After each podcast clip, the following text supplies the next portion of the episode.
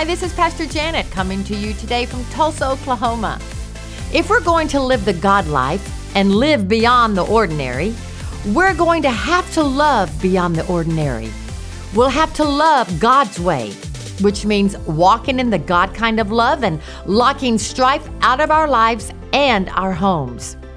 A home with yelling, shouting, strife, and discord is not a home. It's a house at best. Every member of the family needs to make a quality decision to race each other to stop discord from starting.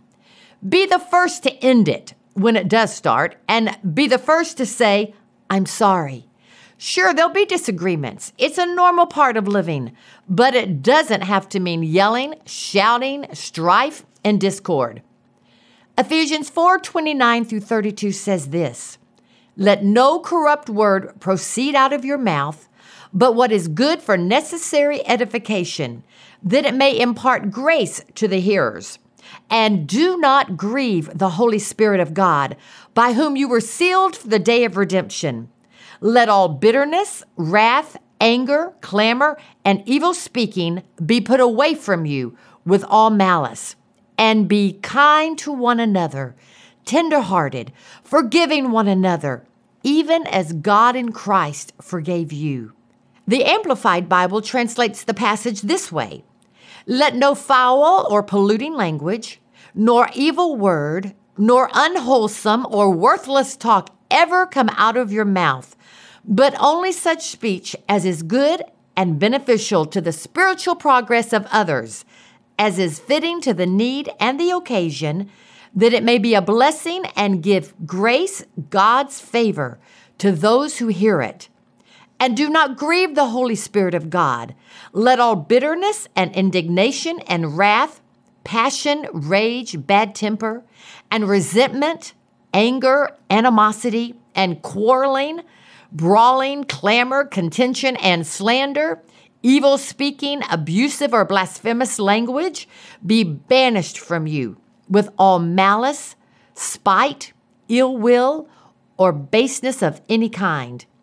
And become useful and helpful and kind to one another, tenderhearted, compassionate, understanding, loving, forgiving one another readily and freely as God in Christ forgave you.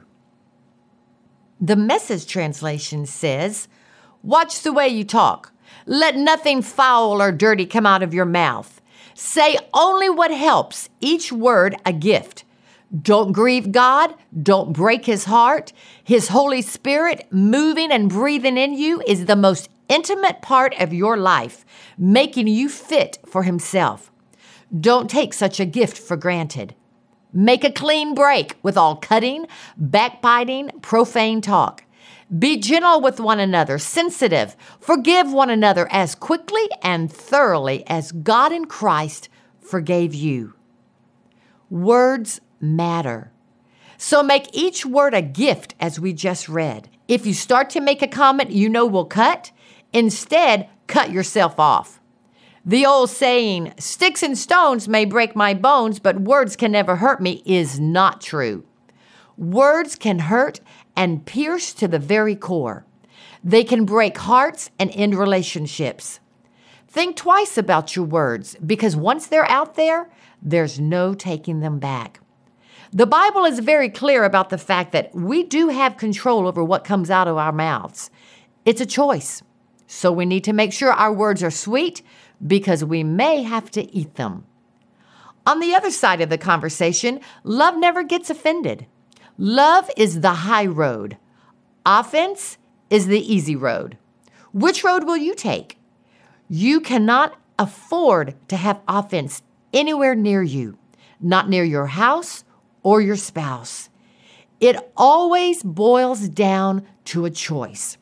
So just say no to offense. Purpose that you will walk in love today and every day. Decide to make each word a gift. Decide to never go to bed mad. Refuse to be offended and refuse to offend. To live beyond the ordinary, you must love beyond the ordinary. I'm so glad you tuned in today. If you're interested in a copy of my devotional, The God Life, go to our website, woctulsa.org. Join me again tomorrow as we find out more of how to live beyond the ordinary.